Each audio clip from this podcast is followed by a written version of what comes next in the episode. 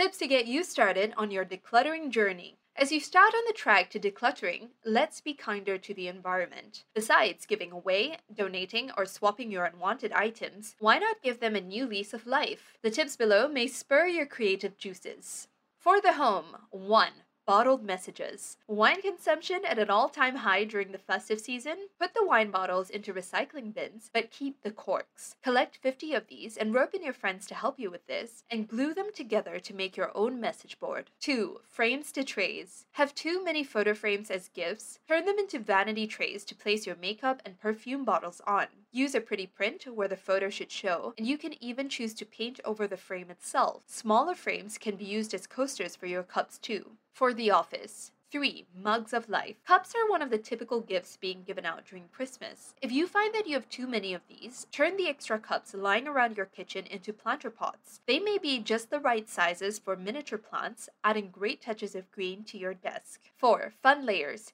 If you have some extra mouse pads stacked in your desk drawers, it's time to get them out and turn them into something useful. How about cutting them into smaller sizes as coasters for your coffee mugs? Cut them into even smaller pieces and use them as padding for table and chair legs.